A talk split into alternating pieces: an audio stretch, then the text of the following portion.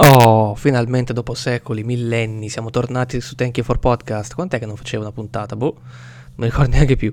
Comunque, ciancio alle bande. Oggi 8 marzo 2020, festa della donna in tutti i sensi e noi di Thank You for Podcast giustamente la vogliamo celebrare, anche noi, non ci esimiamo da questa cosa. Ma la vogliamo festeggiare in modo un po' particolare, siccome in questi giorni si è ascoltato un po' di musica, tanta musica, soprattutto Enrico a cui spaccio tranquillamente un sacco di musica e lui mi ringrazia ovviamente perché la musica che gli passo io è sempre buona e giusta. Parliamo di donne nella musica, quindi in questo senso. In particolare volevo parlare di tre artiste che si sono distinte eh, in diverse epoche. Ne prenderò una del passato, una del boh, presente, medio presente e una che eh, recente, ma che ha segnato in particolare modo la mia generazione, quella degli anni 90 in generale, insomma. E partiamo appunto con la prima artista che è Whitney Houston. Premessa, parlerò di tecnica in questa puntata, di tecnica di estensione, di praticità e soprattutto di pezzi che loro so- hanno portato al successo. E quindi non guarderò l'estetica, non guarderò il, il modo di comportarsi, non guarderò la persona, ma guarderò l'artista perché tra artista e persona c'è un divario che delle volte può essere apprezzato, delle volte no, ma eh, sono comunque due facce della stessa medaglia. In questo caso noi guarderemo l'artista e basta. Whitney Houston, classe 1963, americana, parte con un brevissimo excursus sulla sua vita. Parte nel New Jersey a New York, ma cresce a East Orange. Nel 77, all'età di 14 anni, si esibisce per la prima volta. Poi nell'85, con il suo album d'esordio Whitney Houston, entra al numero uno della classifica americana rimanendoci 14 settimane ed entra ufficialmente nel Guinness dei primati come l'album più venduto della cantante con 29 milioni di copie vendute. Da qui prendiamo in esame la sua vita, insomma, la sua carriera, il suo excursus che è stato costellato di pezzi leggendari come I Have Nothing eh, e uno su, su tutti il famosissimo I Will Always Love You che è entrata nelle teste e nelle orecchie di tutti quanti, penso. È morta nel 1000... Eh, no, che è Enrico che mi scrive le cose, che mi sbaglia le date. È morta nel 2012 e la causa più probabile è ehm, cocktail di droga, eccetera. Chi cazzo me le ha scritte queste cose? Adesso dopo lo denuncio. Ehm Comunque fa sta di fatto che è stato uno shock per tutti quanti in America e nel mondo, la perdita di Whitney Houston. Partiamo dal presupposto che eh, il suo stile è ovviamente tra soul e gospel perché all'epoca c'erano un sacco di eh, cantanti, tra cui Diana Ross, eh, Ella Fitzgerald, la stessa Aretha Franklin, che hanno contribuito a creare e a eh, formare quel um, numero di artiste e di artisti anche uomini che hanno poi dato vita e dato respiro a quello che è stato il genere soul in America negli Stati Uniti, in particolare tra la comunità afroamericana. La cosa di cui eh, è molto, eh, per cui è molto famosa Whitney Houston è la sua estensione vocale. Eh, sappiamo che eh, Whitney Houston aveva un'estensione vocale incredibile, si può capire in tantissimi pezzi, ma per, nello specifico aveva un'estensione di tre ottave, di tre semitoni. E per esempio eh, arrivava a un Fa quinta, ma anche un Sol quinta, una nota davvero molto difficile da mantenere per chi si intende di musica. E quindi il nostro ricordo di Whitney Houston, se volete eh, ricordarla in questa giornata, ascoltatevi I Will Always Love You e avrete tre minuti di voce sensazionale di questa grandissima artista, di questa grandissima donna che ha fatto della sua voce praticamente un veicolo di emozione unico nel suo genere. Andando avanti, prendiamo il facciamo un salto avanti dal 63 all'81 perché parliamo di Beyoncé. Beyoncé Knowles, per essere più precisi, classe 1981 appunto, che praticamente per chi è stato giovane, eh, perché era piccolino negli anni 90, l'ha conosciuta molto bene con le Destiny's Child, e poi eh, ha iniziato una carriera solista che la sta portando tuttora a dei successi stratosferici. Con le Destiny's Child già aveva un discreto successo, poi ha detto aspetta un attimo che proviamo a vedere se riusciamo a eh, diventare ancora più famose e ancora più fighe da, da sole. E quindi ha preso e ha iniziato questo eh, percorso solista che eh, l'ha portata appunto a pubblicare dei pezzi come Love on Top, Who on the World, pezzi che eh, hanno non solo una, sa, una, mm, un, un, sapore hip hop, un sapore underground, RB, non mi veniva il termine, ma che eh, comu- e comunque tiene alto il nome delle donne di colore, così come Whitney Houston per la sua epoca. Oltre ad essere una bellissima donna, è stata anche attrice, è stata imprenditrice, è ancora imprenditrice per alcune marche di moda, di vestiti, eccetera.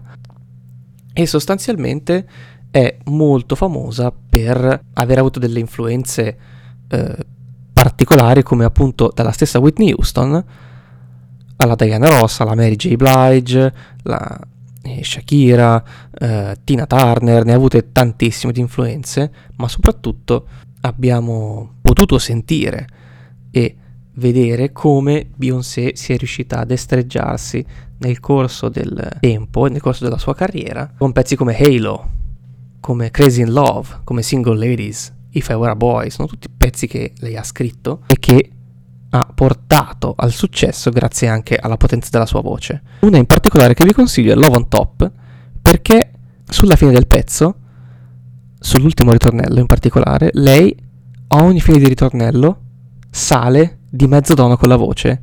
E non è che tipo si ferma come nei pezzi classici a una, due volte, no.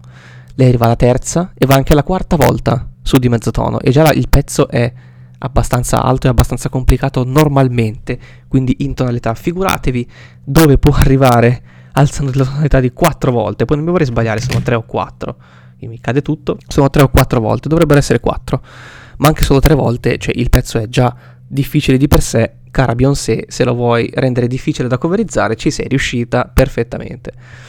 Tutti la conoscono per Single Ladies, per il videoclip dove mo- si muove e balla con questo famoso gesto della mano e dell'anello. Però sì, a me ha colpito particolarmente e continua a colpire perché ogni pezzo è una bomba e quindi non si sa dove possa andare a finire, ma sicuramente ha una carriera nella musica ben avviata. E ho scelto Beyoncé invece di Cristina Aguilera perché era un'altra delle papabili, perché eh, Cristina Aguilera ha solo un paio di pezzi, tre, tre diciamo, che mi convincono eh, definitivamente a darle credito come artista. Prendo il presupposto che Beyoncé si è anche impegnata nel sociale, ha fatto un sacco di eh, beneficenza, una, cioè è molto attiva anche fuori dal percorso professionale che la, la continua ad accompagnarla nel mondo e nella vita. Eh, Cristina Aguilera è una bravissima artista, è una bellissima donna eh, e si contraddistingue per i suoi famosissimi vocalizzi all'inizio di ogni pezzo praticamente di ogni suo pezzo caratteristico quale Ain't No Other Man, ad esempio, ma magari ne parleremo una prossima volta.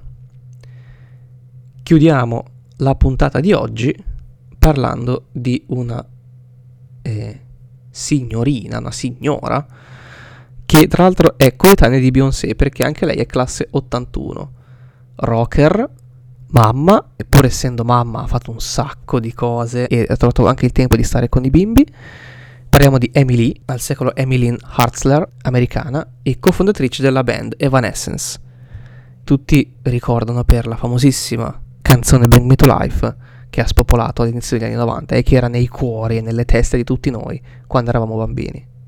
Tutti noi, generazione 90. Emily eh, a me piace particolarmente perché, eh, oltre anche lì a essere molto particolare, sia come persona che come artista, ha un, uh, un, una sorta di leggerezza nella voce, nonostante sue, i suoi pezzi e quelli degli Evanescence siano duri, rock, quindi hanno questo sapore duro che penetra nella mente delle persone. La sua voce tende a alleggerire un po' le sonorità del gruppo e tende anche a portare all'estremo le emozioni che vuole veicolare con i pezzi che esprime.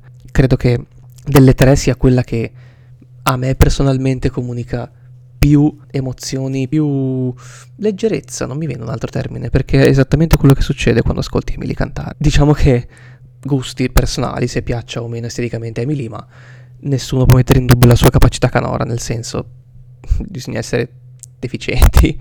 No, o meglio, può piacere o non piacere anche a livello canoro, per l'amor di Dio, però non si può dire che non sia brava e che non sia tecnicamente molto preparata.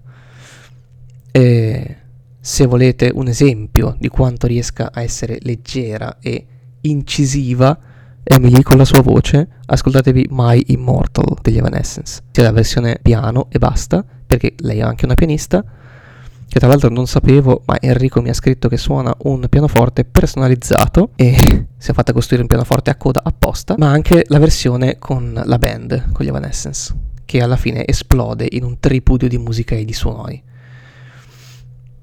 Bene, credo di aver detto più o meno tutto. Enrico, dovevo dire qualcos'altro? Mm? Eh, no, boh, perfetto. Quindi la puntata di oggi finisce qui, stata una puntata un po' veloce, un po' magari forse fatta a caso, lo ammetto, ma diciamo che purtroppo in questi tempi tra lavoro e altre cose non trovo mai il tempo di restare concentrato e mettermi davanti al microfono.